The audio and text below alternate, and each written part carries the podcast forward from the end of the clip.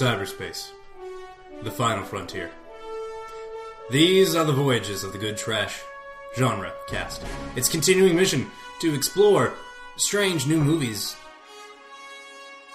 to seek out new meaning and new analysis, to boldly go where no podcast has gone to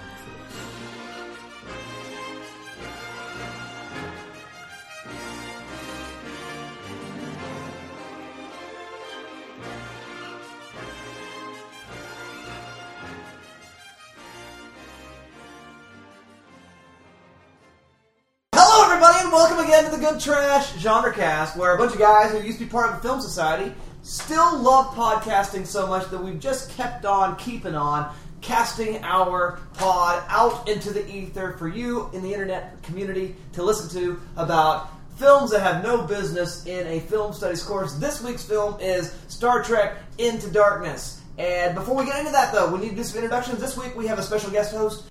My name is Khan. To my right, the Jap, the dapper ginger gentleman himself, if you would, sir. My name is Philip Harvey, and I am a recent graduate from U C O. I would like to be a linguist when I grow up, and I love watching movies and playing video games. Also, long walks on the beach. And uh, you can send all your dating inquiries to goodtrashundercast at gmail dot com. Across the table, if you introduce yourself, sir. My name is Dalton Stewart, and I'm a podcaster, not a missile technician. Thank you, sir. Torpedo technician. You know, when I dreamt about being stuck on a deserted planet with a gorgeous woman, there was no torpedo. The man who wears a stocking hat in the summer, if you would, sir. I am Arthur Gordon. I promise not to reveal any information that could affect your destiny, so I'm going to do it anyway. I'm Justin Sales, and I'm actually demonstrating multiple attitudes at the same time. To which are you referring? Moving right along, uh, we're going to be talking about a little movie called Star Trek Into Darkness. Uh, we will be doing spoiler, spoiler, spoiler things because this is not a review show, it's an analysis show, though we do begin with quick analysis and a synopsis. The synopsis we always get is from the voice of the cinema, Mister Arthur Gordon himself. If you would now, please, sir. After the crew of the Enterprise finds an unstoppable force of terror from within their own organization, Captain Kirk leads a manhunt to a war zone world to capture a one-man weapon of mass destruction. One, bum, bum, bum! One-man weapon of mass destruction could... Wow. They have W M D. They are making sure the implications are clearly linked, even in the synopsis. Yeah, it's pretty, to be. pretty, Holy cow. pretty on the nose. Huh. Well, we're going to avoid spoilers as we give our quick thumbs up, thumbs down reviews. Just does this thing work or does it not work? And maybe a reason or two why it happens to work, and uh, then we'll go ahead and get into spoiler territory. We'll talk about how finally Kirk and Spock kiss at the end, but not till the end. Oh, thank God, finally. I mean, it's about time, really. forty years. Make it legal, Starfleet. Moving right along. Well, so, we need to find out whether or not this will work or not for us personally, where our biases lie. I ask you first, Mister Dalton Stewart, what say you? Good, not great. You know, and it's good, not great, uh... and pretty much the exact opposite way that the other Star Trek two is good, not great. Um, that one's real thinky, not a whole lot of fun. This one's a whole lot of fun and not nearly thinky enough. Um, this is a really, really dumb movie. Um, and I like it. I mean, it's a good, good bit of fun, but I can see why I'll, there is a contingent of hardcore Trekkies that don't dig on this franchise. Uh, but it's fun, and yeah. What more do you want? I, I agree. Thank you for that very much. Mister Philip Harvey, what do you say? It's a wavering thumbs up. I, I share most of Mister Stewart's um, complaints about the movie. I remember the I remember the second the, the second Star Trek movie with uh, the Wrath of Khan, and I remember how much it was a lot more thinky of a movie. And this one just seems like it's reaching for some great lofty thing and trying to scare you like Wrath of Khan did, and at the same time, but it just seems to fail both. The first, second Star Trek movie.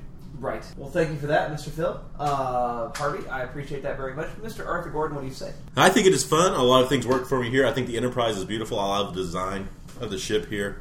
Uh, I love Cumberbatch, uh, Carl Urban, Simon Pegg. I think they all really work well here. I think Simon Pegg's casting as Scotty is brilliant. Maybe some of the best of the cast.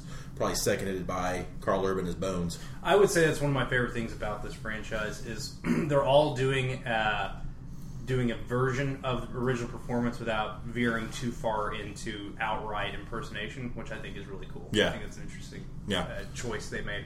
So I, I enjoy that. And Chekhov. I think Chekhov's really good. I love Anton Yelchin a lot. He doesn't get a lot to do here, mm-hmm. but I do enjoy him. Um, I think I think the direction's pretty solid. I, it's just a big blockbuster, and I think it works in that way. It's just big, stupid fun. Mm-hmm. It's really the best way to describe it, as opposed to something like Wrath of Khan, which you two have already uh, hit on. Um, I do feel like repeat viewings hurt this a lot. And I think it just kind of shows its flaws a mm-hmm. lot more yeah. when you watch it more than once. True facts. Yeah, this is uh, what? How many times have you seen it at this point? I saw it twice, uh, thirty. Yeah, this is my. I saw it twice in theater, so yeah. this is my third. And yeah, I, it shows. It hurts. Without that uh, that super immersive theater going experience, I think the cracks in this definitely yeah, are no. much crisper.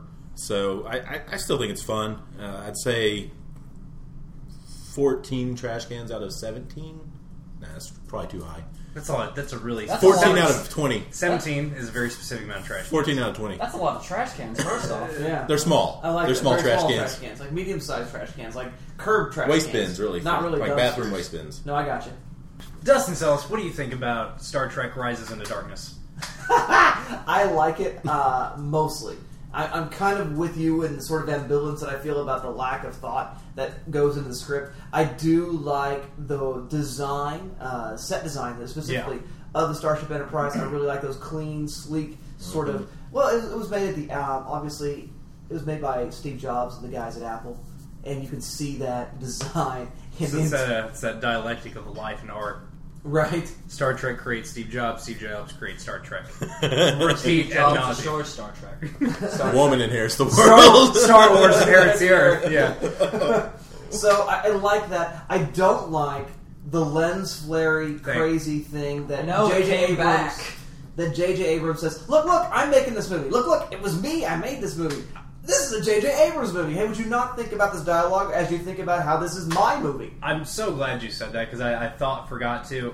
Uh, it's obnoxious, and it's it's not even like he picks a good time to do it. It's not like a, a sweeping, like, panorama. It's like when it, there's an emotional, like, heartfelt thing going on. It's like, lens flare! And especially since the original Star Trek, the television show, relied so much on dialogue and, like, deep intellectual mm-hmm. conversations, it just drains the brain of this movie even more. Now, that said, the editing's quite frenetic. It's, it would something would make the ghost of Tony Scott proud. I love how fast the editing is put together and how the action is, is, is placed, the the... the, the fight scene with the Klingon battalion. So good. It's fantastic. It's never boring, this movie. It is, it, that, that is excellent about it, but it is not thoughtful at all. I just want to say one thing.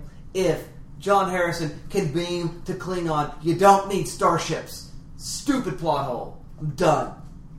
I'm done. Exactly. It's ridiculous. By the way, they just invented that last episode, or the last movie, we're losing beagles that belong to admirals because we're so scared of transport technology. By this movie, just a few months later, it appears, we are able to transport one person from one planet to another. I think it's supposed to be galaxy a, I think it's supposed to be a couple years later. Uh, Nonetheless. But yeah, no, I agree. Uh, and, well, we can't get a lock on them. Or for, for whatever reason, they can't beam Harrison aboard. But they'll be able to beam him aboard after Uhura and Spock kick the shit out of him.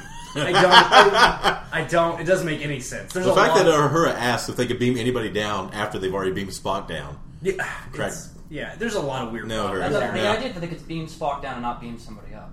And normally, I don't care about this sort of thing. Like, oh come on, we're just Trek. Speaking of Star Trek Rises into Man of Darkness, um, I didn't. I you know, there's a lot of people who had a lot of beef with a lot of plot holes and. Uh, Dark Knight Rises. I didn't care about any of those. Here, though, I'm just like, hilarious. There's so many. Yeah. Well, I, this is the show that's known for its thoughtfulness, yeah. how it's investigated the science, and has put together things that are not actual, but plausible, possible, mm. or at least fanciful in the sense that it makes sense that these leaps could take place. And what the screenwriting in this new Trek sequel mm-hmm. um, or reboot franchise has done has, has taken away that aspect of it. Not, and again, as we said, I understand why the diehards are angry. Yeah. Because this is this is not Grandpa Star Trek. And frankly, Grandpa Star Trek was better uh, in that sense. Now, these are maybe more entertaining movies. Set me down with The Search for Spock and I'll go to sleep. I will not go to sleep watching Into Darkness, but at least The Search for Spock was emotionally powerful, mm-hmm. if not um, somewhat biologically plausible. All right, let's move on, gentlemen. There you go. You know our bias is kind of, eh, mostly that. And with inaudible, inarticulate bias, sort of against, but mostly enjoying the popcorn fiasco that is Star Trek Into Darkness. Let's now get into some analysis, and let's talk about what this puppy means. I begin with you, Mister Arthur Gordon. What say you, sir? I want to look at Into Darkness as a textbook example of the classical Hollywood style. Do so. In the classical Hollywood cinema, authors Bordwell, Steger, and Thompson use B-movies as a case study to prove this theory of the classical style, something that would come out of, uh, we moved from the first experiments with film into the silent period and then to the studio system, which gave birth to this classical style that we know and love, where uh, essentially uh, out of Hollywood, the blockbusters, the studio films, and even most independent films for the most part nowadays, uh, which are mainly just films distributed that couldn't be picked up by a bigger studio. Right. There's nothing really groundbreaking about indie cinema on the most part anymore. Um, essentially, narrative is key. Narrative is king in these films. Um There's nothing more important than narrative in the classical style. This is the rule. Uh, some generic rules or tropes may override this as an exception in horror or mystery where obscuring the truth, that is who is the masked man, is central to the development and fulfillment of the film's plot. Into Darkness quickly becomes paramount as an example of this style, as almost every bit of dialogue, action, and sequence is filled with exposition.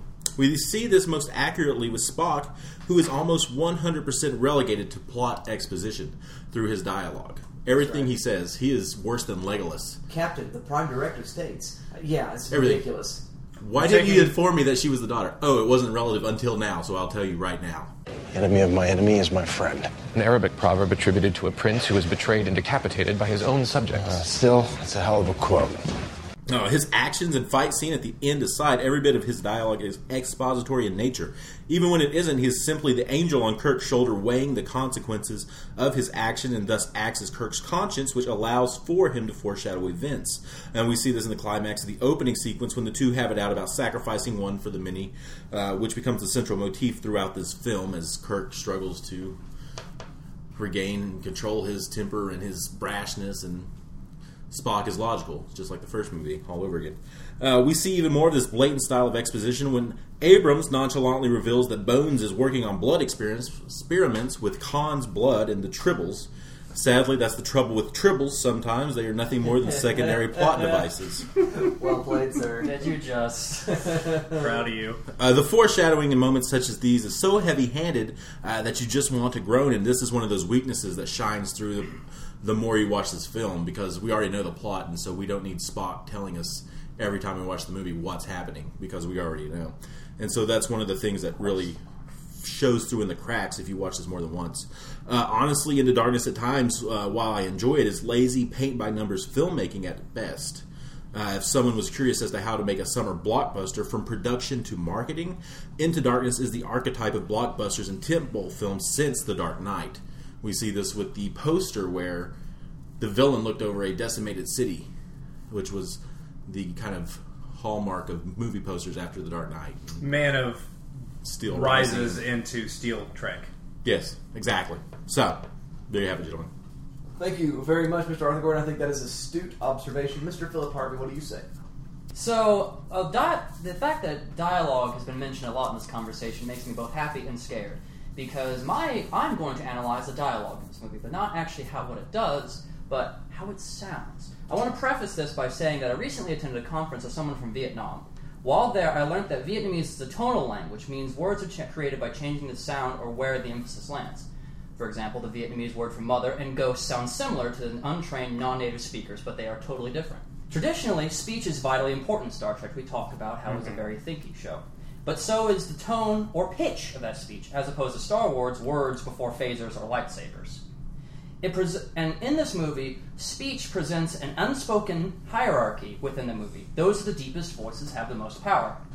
And so I'm going to propose this hierarchy. Peter Weller, right? I mean, that's, yeah, that's where this is going. I'm getting to it. Okay, okay. Hold your voice yeah, yeah, because dang, that voice. Right? Okay, I, I, I, I'm, I'm picking up what you're laying down. This is exciting. So the hierarchy is the Nibiru natives... Doctor Marcus, Chekhov, Scotty, Hayward, uh, Mickey from Doctor Who fame, the dad at the beginning of the movie who blows up the place to save his daughter, mm. uh, Sulu, Uhura, Spock, Kirk, McCoy, Pike, Marcus, Weller, Khan, a k a. Benadryl Cumbersnatch, Klingons. We haven't even talked about how he's Khan yet. Uh. And finally, the Klingons. Oh, uh, yeah. So, here's my... So, here's how. The deeper the voice or tone of your speech, the more power that you have to ignore or control the speech of others. Now, Khan versus Hayward is the first example of this, but I want you to tuck that into your back pocket for a minute and hold on to it. Now, you got Kirk versus Spock. Minority versus the voice of reason, and the vol- whole volcano scene. Mm. Kirk is... Te- Spock is telling Kirk to leave him. Kirk is like... No, in this instance, Kirk has a deeper voice because he's like, I'm not going to leave you behind, Spock! And so he ignores Spock's request and takes him out of the volcano. And so when Kirk and Spock face up to Pike, Kirk tries to overpower Pike, but Pike overpowers him with his deeper voice. Okay, okay. And also, something else to tuck, tuck away in your back pocket. Bruce, Bruce Greenwood. Mm. Mm-hmm. Pike says to observe and report, not interfere with the native life. So tuck that into your back pocket. We also have Kirk versus McCoy. Now, I think we'd argue that Carl Urban has a deeper voice than Christopher Pine, right? Definitely. So we, we would argue Carl Urban has a deeper voice than Chris Pine. But the reason that Kirk is able to ignore McCoy in my hierarchy is because McCoy constantly uses idioms. Kirk at one point tells McCoy not to use idioms. Enough with the metaphors. so Enough funny. Enough with the metaphors. And no, no one else in the cast, even Spock, when he tries to use an idiom, does it horribly. It's like, idioms in this film are a sign that you should not be listened to. Hmm. Kirk versus Scotty. Scotty is another voice of reason, but Kirk also ignores him. And they also, and also to build on the fact, Star, uh, Starfleet also ignored Scotty when they confiscated his transwarp beaming device. Um, Kirk versus Chekhov. Chekhov is obviously unprepared for this job, and Kirk still ignores him. Remember how high-pitched Anton Yelchin's voice is? Mm-hmm. Now, this is where Spock actually gets the one-up on Kirk, when he finally convinces Kirk to not just blow Khan up with the missiles. That's where the hierarchy is reversed for a moment. Um, and then we come to the example of Uhura versus Spock. You know, when they have that, um, the gun runner ship. Mm-hmm. And they have that whole deep conversation about how she's angry at Spock, that whole mm-hmm. thing. Well, Uhura deepens her voice to be recognized in this boys' club, but is continually ignored in playoffs. Spock's response immediately gets him back into Uhura's good graces. Immediately. And uh, there's also the joke, it, when Kirk is getting his guns ready and trying to protect Uhura, Spock goes, you will in- incur the wrath of Lieutenant Uhura as well. Spock may have been serious, but to the audience it was not. It was a joke. So even though Uhura tries to make herself sound serious, the other characters and the op- other male characters take her as a joke. And the Klingons versus Uhura, they have the deepest voices in the whole movie. Yeah. They talk like Bane on, I don't know, voice steroids. They have the most authority. Which he probably was already on. To be fair. And um, I argue, this is where my argument comes to fruition, that this is the reason that Marcus wants a war. He fears them. Right. And Khan and... And so, then Khan busts in and kills all the Klingons, removing the most powerful, deepest voice. Now, Khan is the deepest voice. And in the Khan versus Kirk art debates... Khan easily overpowers Kirk. Um, Kirk continually tries to dominate Khan, but fails. Shut your mouth. You are a criminal. But Khan dishes it right back. And instead of... And Kirk listens to him. It's not what Kirk wanted, but what Khan wants. And this also contributes to making Kirk an, as an underdog, as well as in camera angles during these conversations. Now we go further into the movie where Marcus is finally cut off with the Enterprise and is bearing down on him with the big Galactus-level death ship. And um, that's funny.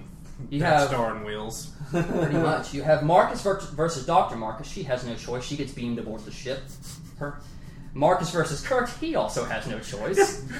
Dead or alive, you're being transported by me. Exactly. Yowzers. And so you have Khan versus Marcus versus Kirk when they're all on the bridge of the Death Star on Wheels. Khan wins because his voice is the most dominant. Benadryl Cumbersnatch has the is the voice of Smaug the Dragon in the right. new Hobbit movie. His voice is arguably the most impressive because of the range and depth of it. Marcus Weller's voice is awesome. Yeah, it is. But Cumberbatch's voice is deeper, and he also is able to crush Weller's skull. That happens. Which is too. Yeah, he should have let him sleep. Yeah, exactly. And so what we've seen so far is the domination of the higher pitched voices of the lower pitched voices. And now it gets flipped on its head when Spock convinces Khan to ma- believe that he is in a weaker position. And to be frank, they are. The Enterprise is crippled, shit's going down, and Khan's ready to shoot out the life support systems and kill them all. But Spock is able to trick him and make believe Khan that he's won, and then the missiles blow up, and that's great. And then we get to the whole scene where Kirk goes into the reactor after he punches Scotty in the face. He overpowers the voice of reason again. This saves the crew, so it could not be so it could be overlooked, but I will not favor it. I will not in my favor my later argument, which I will make. And at the moment where Kirk and Spock finally kiss, they are equals. They are the tricky part of this hierarchy, and the rest of this movie is beatings. Yeah. So the tonal hierarchization, that's a fun word to say, sets up the concluding speech of the movie, sublimating the deep, violent voices in favor of the more, for the more temperate ones. Marcus, Khan, and the only Klingons in this movie, the warlike entities, are all dead or close enough. Mm, yeah. Even the old Kirk died, replaced by a more temperate one able to give a speech, even if that ending was wackadoo and senseless. Uh, it's just, I don't remember who said it, but somebody said it was just Kirk re- learning how to be a g- captain again. Yeah, it was me. Yeah. And that's my big, one of my biggest problems with the movie, is it's well, the same character. Every character is the same arc they had in the first film. Yeah. And, and to, to tie on to your point, when Kirk finally dies, the uh, Spock finds his voice when he does the con yeah. scream. Yeah. And now he's voiced and powerful, and then he goes and he's going to beat the stew out of uh, Benedict Cumberbatch. I'm not going to... Benzedrine... Cumber Cabbage Patch. oh, I like Ben's Jury and Cabbage Patch better.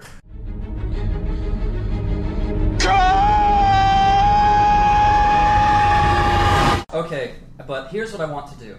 The title of my analysis is Star- Tone and Into Darkness, a formalist reading with touches of feminism and colonialism. Okay. But the only voices that are worth noticing are those of white males. Mm-hmm. White men are always doing or trying to do stupid things, while others from minority groups, such as Scotty, a Scots person, Chekhov from Russia, and Uhura, a black woman, well, try l- lest, and lest we forget about uh, the really, really, really underutilized Mister Sulu. Yes. Who who does get to put on his big white boy pants at one point. If you test me, you will fail. But yeah, it doesn't have anything to do in this movie. Did I skip? I really did skip that. I meant to say when when Sulu uh, Sulu shows everybody's big dong. Yeah, exactly. Yeah.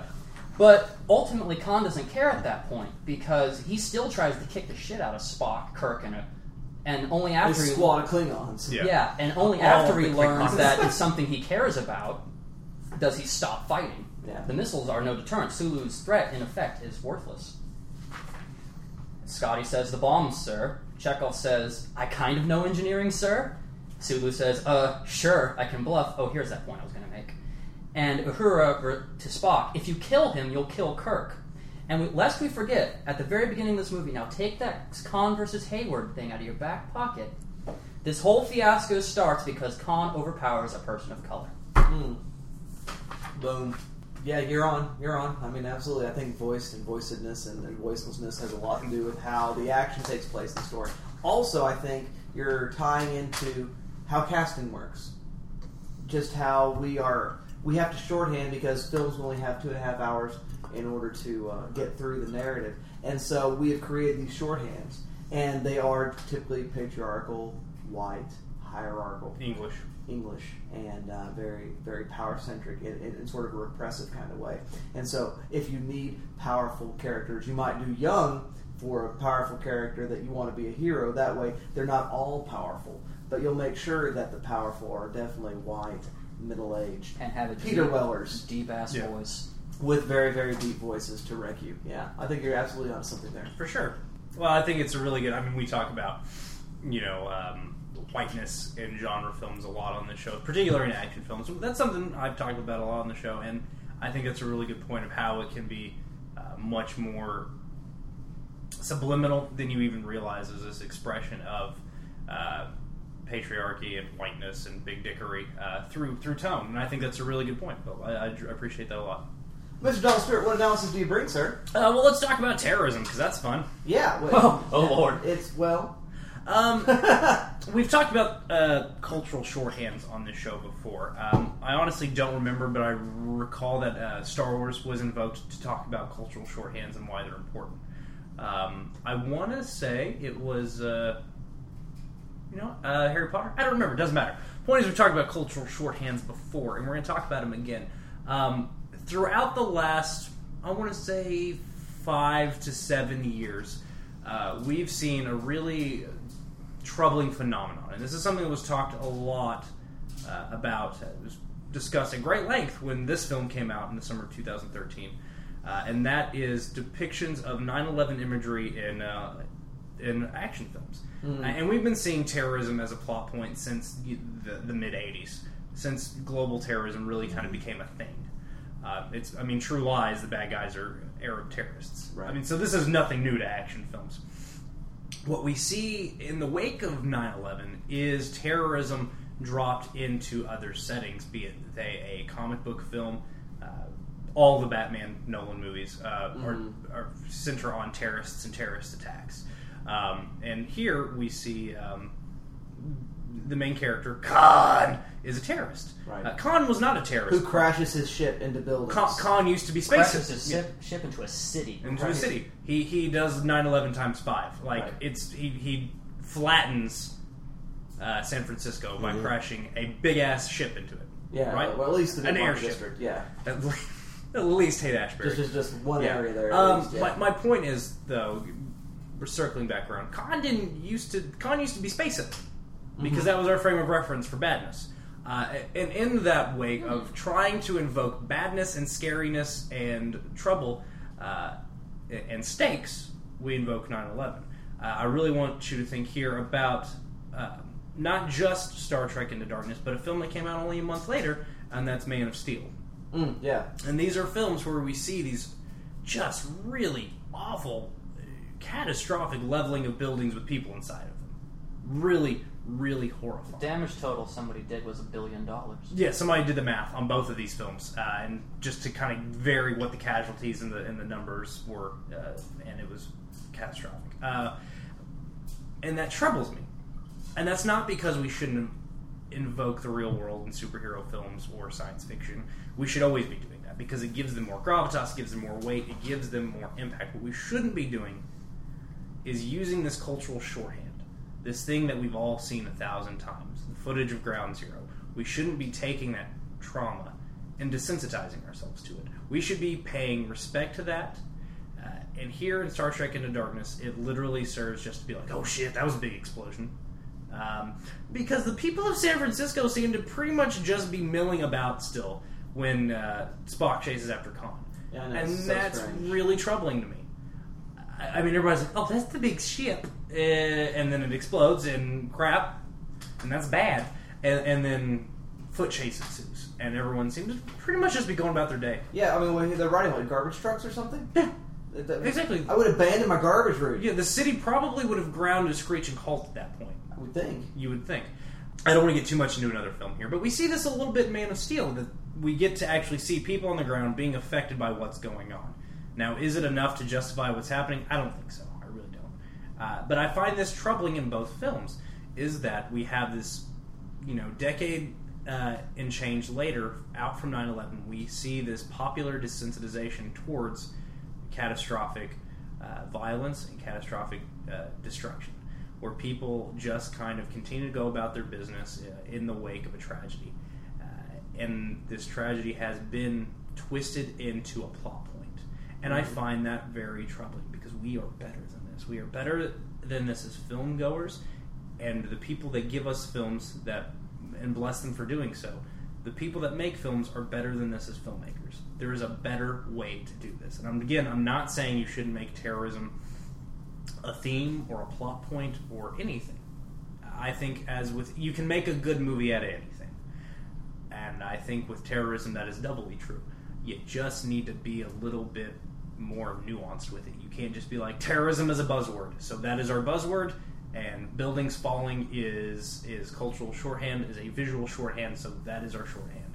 There is more to be said to Khan. There's more to be said for Star Trek's take on terrorism. There is more to be said of the terror and the violence of the real world, and I think it's a really big mistake to keep using nine eleven as a visual shorthand.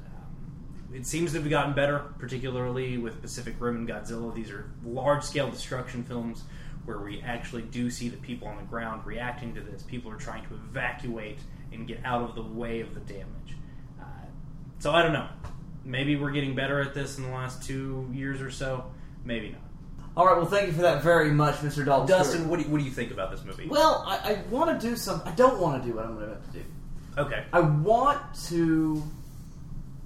I want to give credit somehow to Abrams and the screenwriting crew of this film that they're not guilty of what I'm about to describe. Because... May I interject and say, it's Kurtzman and Orci, so probably they are guilty of what you're about to describe because they wrote the Transformers movies uh, and also Cowboy... And really a, a bunch of... a whole bunch of other dreck. Lindelof, I'll give a pass because he's a smart guy. So, I'm going to do something we rarely do on this show because we're a bunch of dudes. I'm going to give some feminist feminist criticism. As you should. Of this film. And I really, really want to get... And again, I don't think I need to let Abrams off the hook. No, and I'm you gonna, can't. I'm going to tell you why. I know why. Carol Keep going. Wallace. Yeah. Well, there's more than just that. Yeah. Oh, yeah, there is. I, do, I, want them, I want to think in my head somewhere that the reason why it's so sexist is because the early series made in the sixties and the miniskirts and, you know... It didn't have a whole lot of sex. Yeoman Yarg or whatever her name was. I forget her name now. The blonde lady. Uh, that was in the early series, you know, it was kind of the object mm. uh, of that. There's there's even a, a, a female character who's, who plays the object in the Khan episode early on in the first season of the series. And so I, I, I want to say, okay, so there's sort of like a need to nod the fact that they wear skirts and not pants at this point for women characters yeah. in Starfleet. And so there's going to have to be a little bit of this sexualization. But I kept watching the movie and I kept realizing... No, actually, the point is that we have to make women into objects as we make this film. And it really disturbs. Now, of course, we have the, the, the much-referred scene where they uh, where Kirk and Carol Marcus go on the shuttle, and she decides to change into a flight suit, I guess. Yeah, presumably. Or, or something. Presumably. M- m- male gaze atasticness. But but for no reason, we that's, put... That's we put, gaze, G A Z E. We put Alice Eve in her underwear... So yeah. we can look at her. Or yeah. so that Jim Kirk can look at her. Mm-hmm. Who is always turning around saying, hello, ladies, Jim Kirk. Yeah. Repeatedly in this particular film, we have two ladies of Asian descent who happen to have cattails.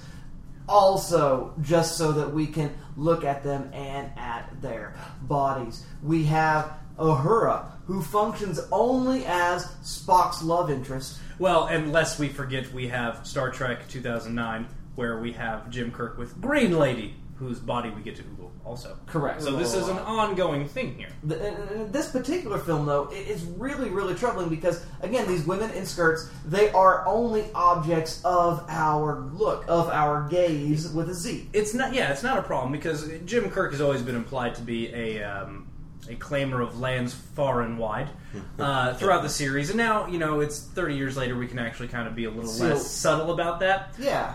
But the problem isn't that that happens. The problem is that's the only thing that happens. Correct. And, and so what we have then is his you know use of women. We'll get to Alice Eve again, and we'll get to Uhura here in just a moment. But again, these women that we see, they, they form background, and they form background that objectifies them. We see women being objectified in a way that either Kirk turns around and says, hi, I'm Jim Kirk, to a woman, or even in the attack scene, there happens to be a female officer that's in that circle of tables, and we get an upskirt shot of her from Kirk's point of view, obviously, and she quickly moves her hand to cover herself up. What? It's, it's very quick, it's very brief, but people are hitting the deck, and you see the single female, the single female officer who happens to be in the room, and you get an upskirt shot of her for just the briefest of seconds. Of course, we have the brief naked scene, or underwear scene, of Alice Eve. We have the strange introduction of Uhura in the first film, anyway, which, by the way, the reason why you never actually see her rear end, but all you think about is her rear end, because you see her rear end in the reflection of a... picture on the wall, and then it moves to her. You never. It's it's, it's from a mid waist up. The entire shot is, but your brain's thinking. Is this Into Darkness? Or this, is is this, the this is film, the first one. The introduction when she's walking through the bar. Okay. The, the, that that amazingly kinetic introduction to Uhura. Okay. Uh, there when her, Kirk hits on her and has napkins hanging out of his nose. Yes, good, that was a good fight. It was a good fight. So you have all of this sort of objectification happening throughout. Also, you have these female characters actually.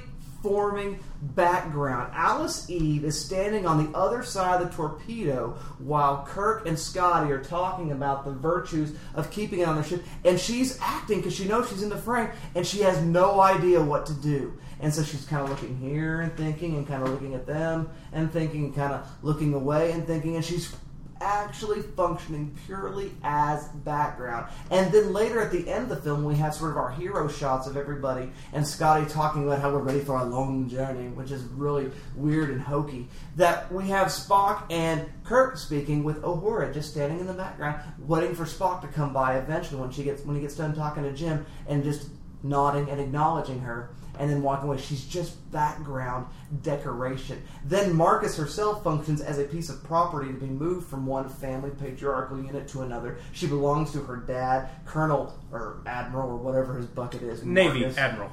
Marcus. She belongs to him, therefore he moves her to, her to his ship at will. Of course, Benedict Cumberbatch commits violence against her body by breaking her leg to move her uh, when they move her back to the ship. And then when finally they do have the hero shot at the conclusion, the statement Kirk makes is, "Welcome to the family, because now you belong to me." And he's the patriarchal father of this unit. Of course, she's also the father of his son that he has in the Wrath of Khan movie. So it all goes full circle in this way, that she is this piece of property and or decoration, and these women merely serve as either sight gags, like our two-tailed Uh, somewhat Asian, vaguely Asian feline mm-hmm. characters, or they the are... The Wrath of Lieutenant Uhura.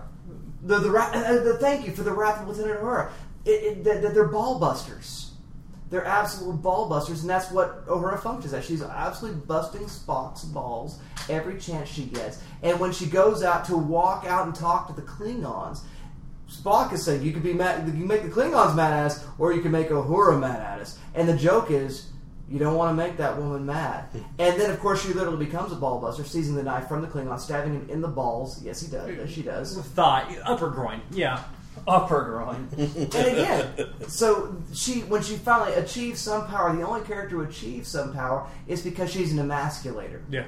Not because she's in any way sort of this equal sort of woman walking alongside these other characters. You are absolutely right, though. The only time a woman takes power is by emasculating a man, so be careful. I know. Because and if you give them uh, if you give them an inch, they'll take your length. Right. Well, if you give them an inch, they'll take your inch. If you give them pence, they'll take over. Yeah. I, it seems to be yeah. the logic of the film. And it is very troubling. And, and and even though I do enjoy watching this movie, this is this is troubled. Troubled, troubled film. And I think we've all touched on that in one way or another, is that there are a lot of issues with this film. Tonally, uh, structurally, uh, however way you want to slice it, there are some really serious issues with this film. Don't agree with me, Spock. It makes me very uncomfortable. That being said, James Kirk has fantastic taste in music, because the only music we ever hear him listen to, ever hear him listening to in both films is the Beastie Boys. So thank you, gentlemen, very much. I'm very excited that we uh, discussed this and the Wrath of Khan so close to I am too. Yeah. Alright guys, let's move on to our verdict though. Uh, shell for trash, else or instead. I think perhaps we have telegraphed some of our conclusions, but I am very curious to hear your else's and or insteads. I ask you first, Mister Philip Harvey, what do you say? Shell for trash, and what else or instead would you watch based on that first decision? Oh man, that's a tough one. Uh, if it's your Netflix shelf, sure. But if it's an actual physical shelf that exists in reality, I would say trash. Um, what I would suggest instead, you guys covered this on a previous episode, I would say watch Serenity. Mm. Um, and for some reason, this movie keeps coming to mind, though it's completely out of the blue. You could watch Alien or Aliens if you want to get the action going down. Because I believe those are two very well-constructed sci-fi worlds. And except for a questionable, a very long questionable sequence at the end of the first movie, pretty woman-empowered. There's a little bit of woman objectification, but mostly empowered. We, we might have to put a moratorium on both of those films, because they come up a lot. Yeah. But uh, they're so good. Yeah, we love them here. Uh, and that's yeah. why we might have to stop talking about them. And they're the only ones I can think of right now. Yeah, no, they're great films. Good choices. Sure. Good choices all. Mister Arthur Gordon, what do you say?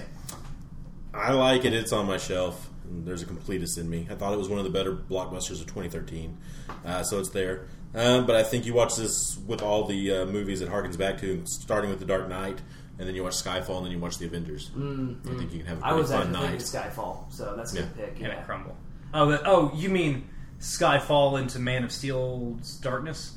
Yes. Yeah. Avenging the the Khan? Every movie that came out between twenty twelve and twenty thirteen were basically the same movie. It seems like it, doesn't it? Yeah. Well, Dalton, what do you say? Uh, I would say, fuck all these blockbusters. Go watch Zero Dark Thirty, which is a much better look at the human cost of terrorism and the human cost of staring into the abyss. The Hurt Walker. No. You no. watch Zero Dark Thirty. Zero Dark Thirty is a much better film. So we see the human cost that we don't see in Into Darkness, where we see that chasing monsters can destroy you. Um, and also we get really one of the best depictions of nine eleven, which is a black screen and, and audio from the day. Mm. And it's one of my favorite scenes from that film. And I just, I love Zero Dark Thirty, and I can't say enough good things about it. Uh, yeah. So that's what I have to say about that, ladies and gents. Oh, I didn't actually say Shell for Trash, did I? Um, stream it. It's a streamer. Yeah, this is going to be on T N T for the next thirty years. Uh, it'll probably be on Netflix for the next ninety. So you don't need to buy this movie. Uh, who cares? I would probably go ahead and say it's shelfable out of a five dollar bin. Okay.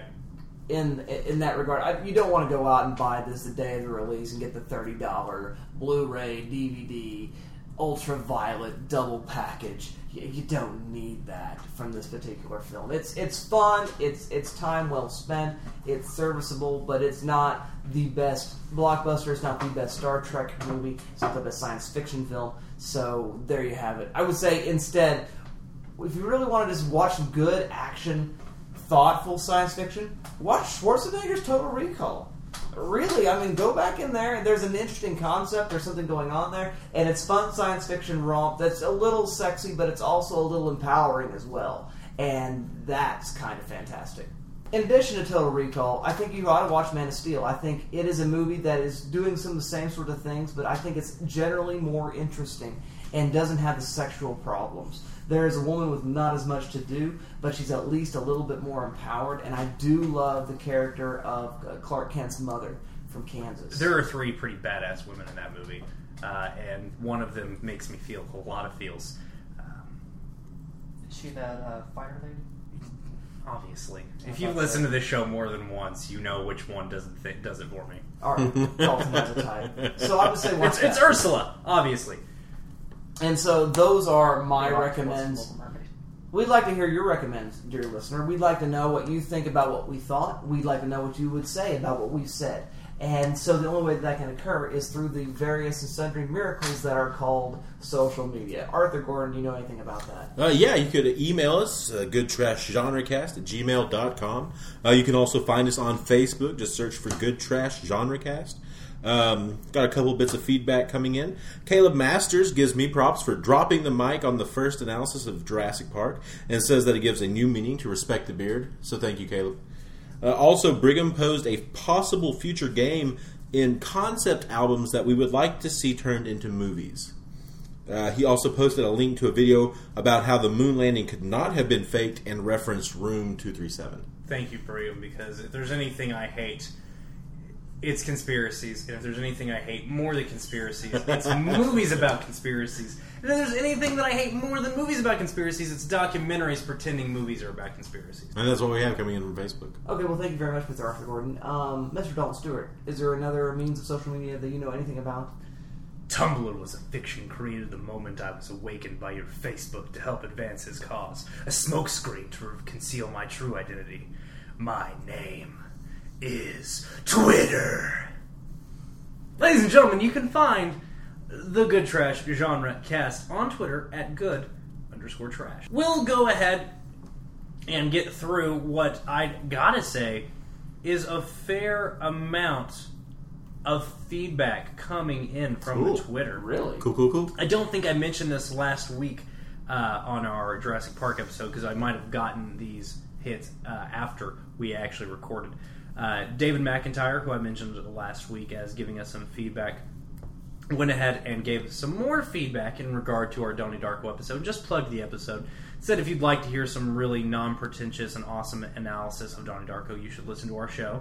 So thank you for that, cool. Davey. You can check out his band, Just Marco, on the Facebook. That was really uh, slow of you to call us not pretentious. Yeah, we try. Maybe not entirely true, but very sweet. But he knows how much I hate pretension, so that was nice of him to kowtow Uh, to me. Thanks, Davey. Uh, Caleb Masters hit us with some news. He's trying to take Brigham's place as our resident news guy uh, and gave us the the uh, full-length, I guess the second full-length trailer to Guardians of the Galaxy in which mm-hmm. we get to hear uh, Bradley Cooper as Rocket Raccoon and Vin Diesel as Groot. So that was pretty nifty. Uh, Brigham went ahead and tweeted uh, in our in our behalf and said he had a fun time on the Jurassic Park. If you want to, uh, he had a fun time chatting up Jurassic Park movies, pop culture, and more with us. Not everything he said will make it to air, dot, dot, dot. He said some funny things. That Most week. of what he said made it to air. Pretty much. There was some there was some shenanigans had, but we're, we're you know, we like to keep it raw. We like to keep it uh, uncut with baby powder. We like to get you a pure product when we can. Uh, as always, we got the myriad retweets and favorites, which we always enjoy. Uh, how is this movie... Um, went ahead and followed us. I, I don't know what how is this movie is, but uh, they're an excellent awesome. podcast that is uh, fantastic. They don't. That's right. We talked about them. They I don't. Forgot. They don't quite do what we do. They do sort of orbital issues surrounding cinema. They've had episodes about the Hollywood blacklist. They they've talked a little bit about the M P A A and ratings, hmm. and they talk a little bit about history surrounding film, which is something that comes up on the show every once in a while. And I, I find it very very fascinating what they do, and they're they're really a solid show. I really like what they do a lot. Well, they did go ahead and um, get us a follow and favorite, uh, and we thank them f- for uh, following us, and you know, just really happy to, to be a part of that bigger global podcast uh, community. We also got a retweet uh, from an article. Um, well, I mentioned an article from our podcast by uh, James Oster. He writes for Joe Blow. He writes specifically for their kind of their horror section. Uh, Nick Sanford gave me this article. It's basically about, are, are we becoming too cynical as film goers, and basically telling people to shut the hell up and have fun at Godzilla, basically. Um, and it was a really interesting article that kind of touches on some of the same things we talk about, which is, we talked about with this. Just because you disagree with a film doesn't mean you can't uh, enjoy it yeah. and have a good ride. Um, and we talk about that a lot. But he went ahead and uh, favorited and retweeted uh, our mention of him. So thank you, Mister Oster. Uh, really great. Uh, I've read some of his work, and it's all very interesting.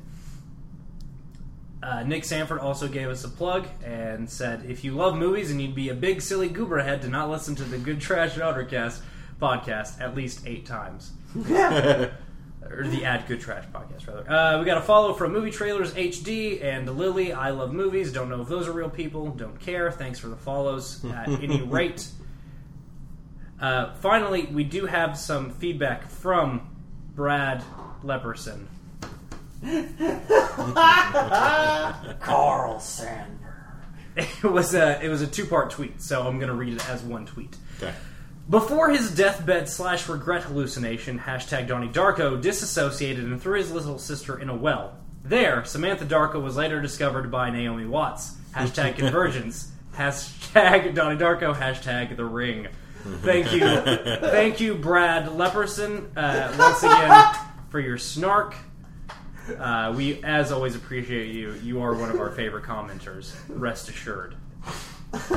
In spite of your leprosy. We are, of course, available at podbean dot com. That's where our website and our podcast is hosted. You can find us also on Tumblr, good trash undercast dot tumblr dot com. We're available at Stitcher Internet Radio, and of course at iTunes. And if you rate us at iTunes with a five-star rating and you say things, we'll read the entirety of whatever it is you happen to say about us in said rating. Even if you only give it one star and say we suck, and we've never seen a movie in our lives, and we should all kill ourselves uh, via AIDS fire, we'll read that too! If it's a three-star and you quote Moby Dick, they'll read that too. We'll read that twice, actually. Indeed, we shall. So please, please do that. It helps us a lot uh, when you give us ratings on iTunes about getting the message and the conversation out there to a bigger and broader audience. Well, let's move on, guys, because, you know, I'm looking at my watch and the timer on the GarageBand, and I realize it's time to play the game. Time to play the game. Time to play the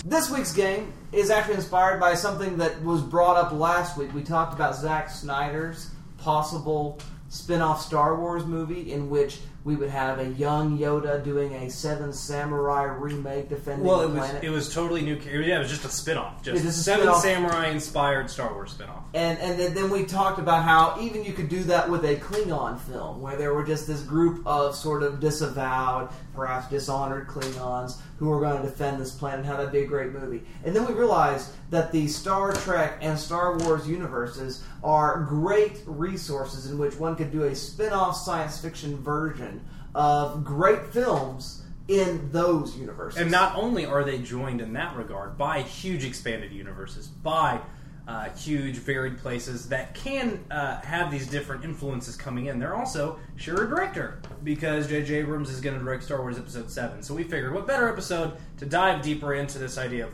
what films do you want to see remade uh, as a Star Trek uh, spin-off film or as a Star Wars spin-off film.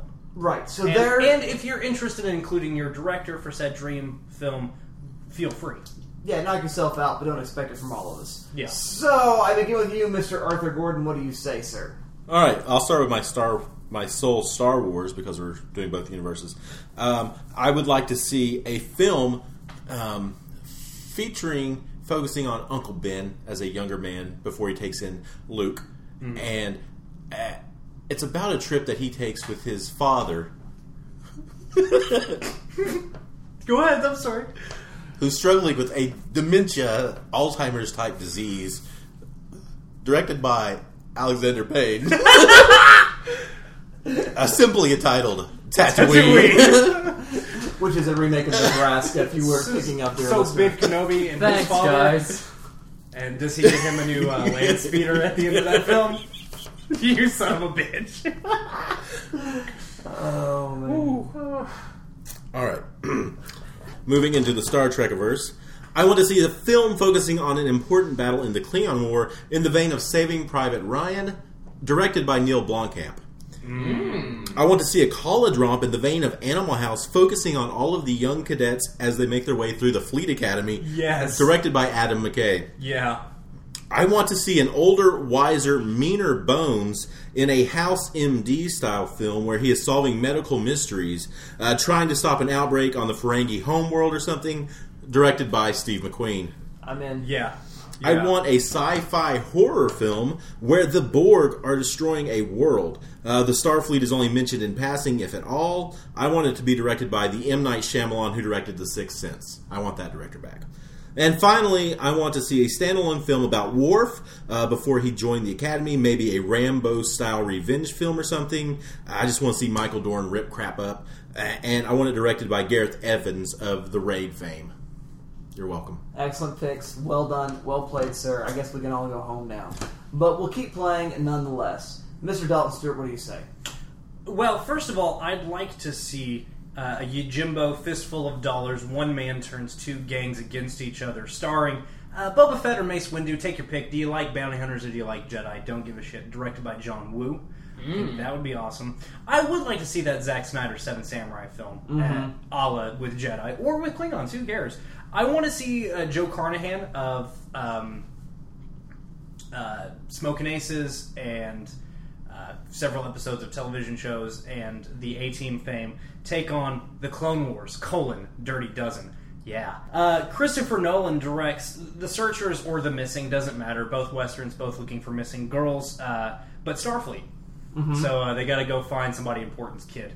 Uh, and they gotta go into, like, deep Romulan, Borg. I don't know, who gives a shit? It, it's cool. It's you, Romulan plus Borg. Yeah, I don't care. Uh, people are missing, you gotta go find them.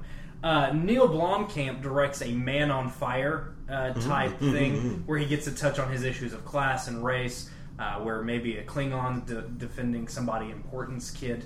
Uh, so yeah, I mean, don't you want that? With, with Denzel. Kid. Yeah, with Denzel, Denzel as the Klingon. Yes, yes, obviously. Or as a Borg, who cares? It doesn't matter. All that matters is we're going to get to touch on these issues of class and race, uh, and somebody's going to get their spine ripped out. I like it. Uh, finally... Finally, Gareth Evans directs uh, a film in which, obviously I'm going to talk about Gareth Evans, I love The Raid, uh, directs a Die Hard remake set in the Star Wars universe, uh, in which a lone Jedi is stuck in Nakatomi Space Station, uh, which is just absolutely full of dark Jedi who are uh, acting like they're going to ransom all these people. It, yeah, it's, it's Die Hard Die about a Jedi. Uh, directed by Gareth Evans, and there's going to be a whole lot of badass stuff going on. And I thought of one more. David Slade of thirty Days of Night and Hard Candy fame uh, does something aliensy uh, with Starfleet. So they're all cornered by some sort of vicious, soulless uh, tribble. Gi- giant tribbles. Giant tribbles? Giant, giant man-eating tribbles. Directed by David Slade. Oh, there's a Gremlins remake in there with Tribbles. There is a Gremlins remake. I like it. Thank so you. Those are mine. I, uh, I had a lot. Kept them quick. Thank you very much for your brevity and also for all of those picks, Mister Dalton Stewart. What do you say, Mister Philip Harvey. You kind of stole my first idea, but Which only is... halfway. Star Trek plus thirty Days of Night, okay, plus The Descent. Okay. Oh, yeah. Okay. Okay. Do you have a director for that, or? I don't know a director. Doesn't matter. Doesn't That's matter. Really cool. Exactly. You get a strong female protagonist. Go... You could also probably throw some Pitch Black in there for good effect. Get a strong female protagonist going down into the underworld of a planet filled with space vampires. Yeah, it doesn't matter. It's exactly. Starfleet stuck with something scary. Exactly. Gotcha. Um, Star Wars plus Dark Souls, the video game, where, where you get someone, you get a Jedi trapped in a causal loop where there's somebody gets stuck in a causal loop where every time they die, they have to go do something again. Maybe a little bit Groundhog's Day, but at the same time, they're just trying to get over this one goal. Mm, I like it. Some strange force thing going on there. And then Star Trek plus Cloverfield. Maybe directed by Guillermo del Toro. J J. Abrams is attached to both of those uh, things, so... I like it. I like it very much. Justin Sells, what are your picks for this fun game? Well, I'm going to go with some old-school movies that I'd like to see, and I'd like to see certain Star Trek characters playing uh, the characters in, in the film in question. And so, first of all, I want to see Spock as Richard Dreyfuss mm-hmm. in Jaws. Yeah. Perhaps slightly mashed up against some, some sort of Jurassic Park-y idea where this species has come back that was not around at all, and he has to give all the sciencey expositional dialogue about this particular beast. Perhaps a great white shark raised from extinction. I don't know. Man goes into Starship. Starship goes into hyperdrive. Giant worm into hyperdrive. Man doesn't come out. But but Spock shows up to help yeah. them finally kill the shark. Yeah. I, I think it'd be That's very, awesome. very good times. I'd like to see sort of an origin story of one Bones McCoy, uh, Carl Urban specifically. He's so great. Bones McCoy. How this woman who broke his heart and left him with nothing but his bones, but I want to see something as a remake of Vertigo. Do you want to, you want to try with that? Holograms and all the deceit that occurred that way. Do you want to try that one more time? She left him with nothing but his... Bones! Bones! Bones. I love you, Carl Urban, so, so much. So I'd like to see something a la Vertigo that way. And speaking of Jimmy Stewart and Alfred Hitchcock, I'd like to see Patrick Stewart as Jean-Luc Picard in a Rear Window remake in which he's stuck in a wheelchair. And it has a view to a house full of mutated Tribbles. And it's a school for mutated Tribbles. Oh, sorry. No, no. It's so hilarious and could be actually kind of awesome. And I'd like to see Alice Eve play his way too young and way too interested Grace Kelly girlfriend while he is trying to solve the mystery of what he may have seen across the way wherever he happens to be uh, doing his um, rehabilitating at. And I think it'd be kind of fantastic and slightly Professor X-y, and that's good times. Do you have any uh, Star Wars picks? No. No, well, all right then. So, as we come towards the close of our show, we have to do what we always do and talk about what's got us fired up this week in pop culture. Dalton Stewart, are you fired up? Uh, a little bit, not a whole, whole lot. I was able to catch X-Men Days of Future uh, that already happened. Um... I liked it a lot. I don't know if it's the best uh, X-Men movie. Um, I really liked The Wolverine from last year. I think it's underrated, uh, other than that shit-awful third act. Uh, but Days of Future Past is a lot of fun. Bryan Singer's like, hey, look, it's grim and gritty like everything else that's out right now. No, it's not. It's the seventies, and it's interesting to look at and colorful. Uh, it was a lot of fun.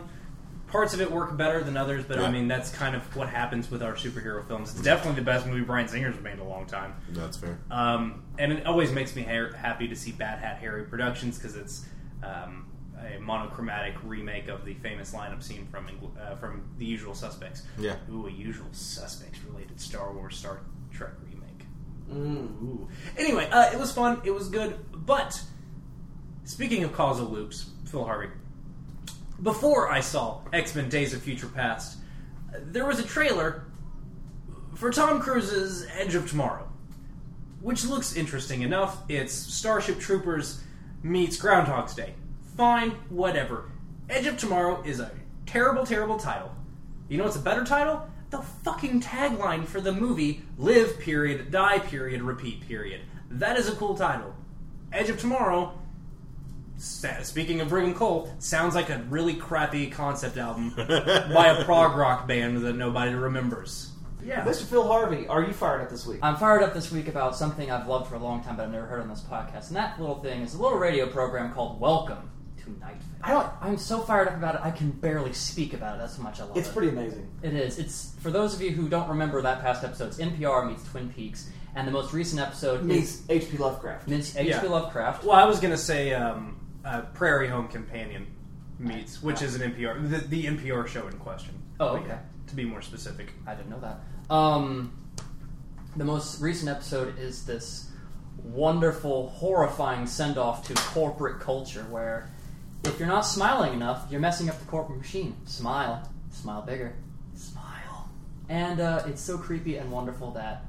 I think everybody should listen to it. It is politically really subversive and brilliant. The show is simultaneously hysterical and really off-putting and yes. like really terrifying. Yeah. Which is my favorite kind of funny. One of my favorite episodes, again, I only got into the, probably the first dozen or so episodes. One of my favorite ones, though, was um, this whole, like, they keep having to talk to upper management at the radio, which is That's like episode three. This tentacle monster that lives. Yeah, it's fucking fantastic. I am now hiding under my desk because management has decided to come out from their office. Yeah, it's really funny. Anything else, Mister Harvey? Uh, I'm also fired up by Supergiant uh, Games' newest release, Transistor. Um, if you do not know, oh. Transistor is from the creators of the video game Bastion. Mm-hmm. And it stars... It is a... Bastion's a good game. Transistor is a good game. It's um, you play the role of Red, a woman who lost her voice, and you carry around a talking sword called the Transistor.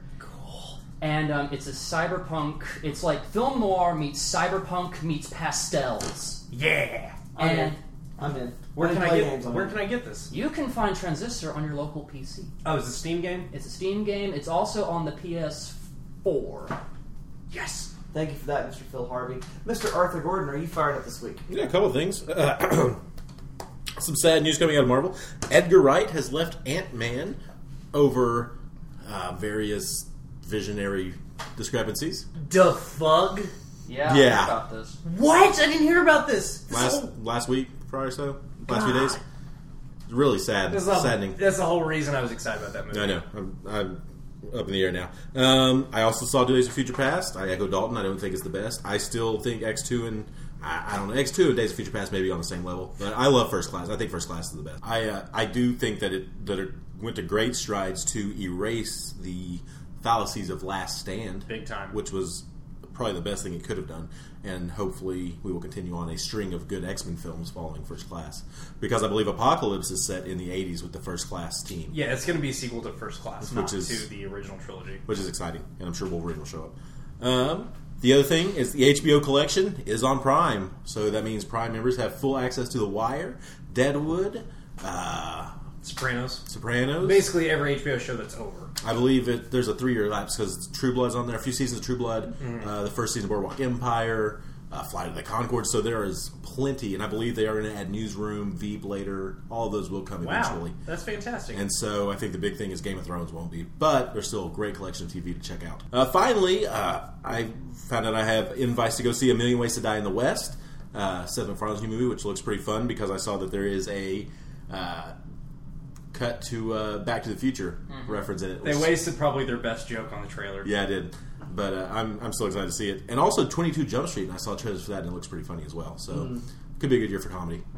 Sounds good. I'm excited about all of that, gentlemen. Thank you very much. I am fired up currently about something else going on in Marvel news. Drew Goddard, who is uh, attached to the Daredevil Netflix series, has dropped away from that because of his commitment to do the Sinister Six, Sinister Six film.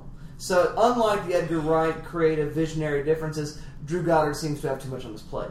With Drew Goddard's choosing the money for... Well, I, the prestige. He's going to remain as a consultant on the on the series, so I'm not totally without confidence in the new Dare, Daredevil Netflix series.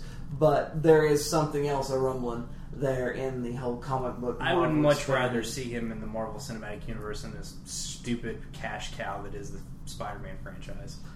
That's for sure. I've recently been watching a television series on Netflix that was recommended by a friend from the old school days that I really didn't know much about, and I didn't really think it was all that big of a deal. Apparently it went seven seasons. It's a political thriller called The West Wing. Yeah. With Uncle Ben as the president. Did you it's, really not know that was a thing? I, I knew it. I knew it happened. I knew some people watched it, but I really didn't know it was all that big. It's fantastic. I mean, it really was just one of those random discoveries where I'm like, dude, it's the guy from Cabin in the Woods and Uncle Ben. Yeah, Sorkin. Sorkin's right there. First oh, yeah. five seasons, I think. Yeah. Something like that. Can't go wrong with it. It's not Uncle, did you say Uncle Ben? Yeah. Uncle Ben from the original Sam Raimi Spider-Man series. No. No, from the new. Martin Sheen is Uncle Ben in the new ones. Isn't it? Whatever. The, yeah. what, Spider-Man's, Spider-Man's dad. Yeah. Uncle, whatever. Yeah. Why do I keep the point is, talking about he's fantastic. And he's the best president. And the guy from Cabin in the Woods is in it. And it's just great. Yeah, he Good is time in it.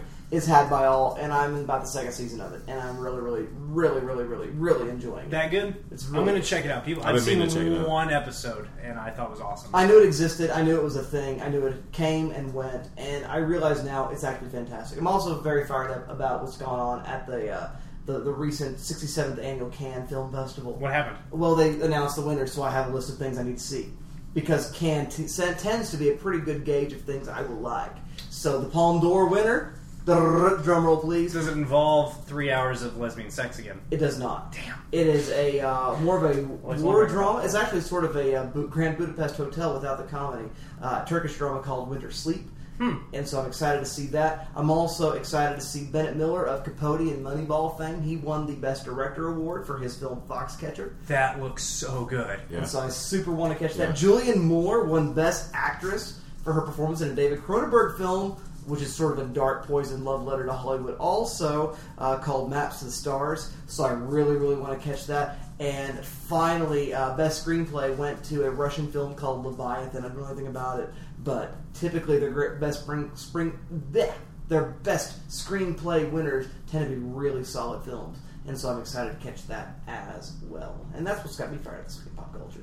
So I think that's a show, gentlemen. Thank you very much for all of those things. Thank you, Phil Harvey, for joining us as a guest. I really appreciated your analysis. Thank you for your time. And so here we go. We're at the end of the show, and we got to talk about what's going to happen next time so you know what to see next. So next week, we're going to be doing our very first drive-in double feature here at the Good Trash Undercast over the next two weeks. So we're announcing two weeks slate of films, and we're going to talk about these films as a pairing, uh, probably in the second episode, but we're going to do the Grindhouse double feature from Mister Robert Rodriguez and Mister Quentin Tarantino. Next week, we'll be looking at Planet Terror, which is a zombie film, and the week following, we'll be looking at Death Proof, which is a sort of car movie.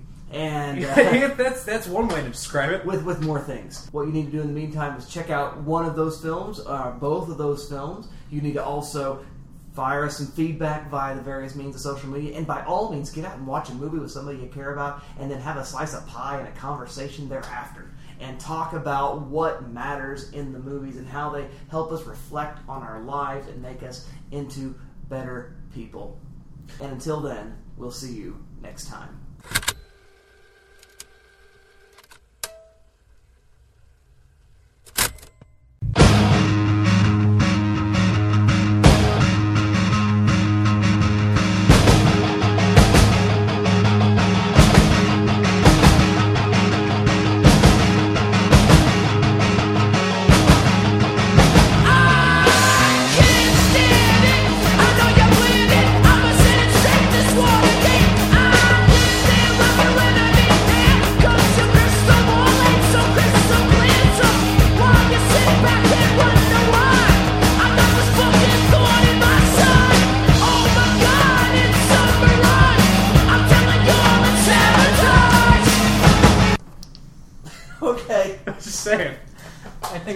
You have to be there. You do. Without context. It's just fun to do the vo- it's fun to do the voices. Do a voice, Arthur. Do it for me. Which one? I don't care. I'm at it. It sounds like Batman had one too many. I'm at it. You can't tell me not to drive. Alfred. Alfred. I swear to drive. I'm not God. Alfred, call Tipsy Toe. I think we're going to charge double our normal rate, sir. Alfred, I got shit housed. My game, my game's stuck in the bad line. No, no, no. No, no, don't call. Don't call Robin. No. No, he already thinks I have a problem. No. No, don't call Selena. It's called City Toe. It's fine.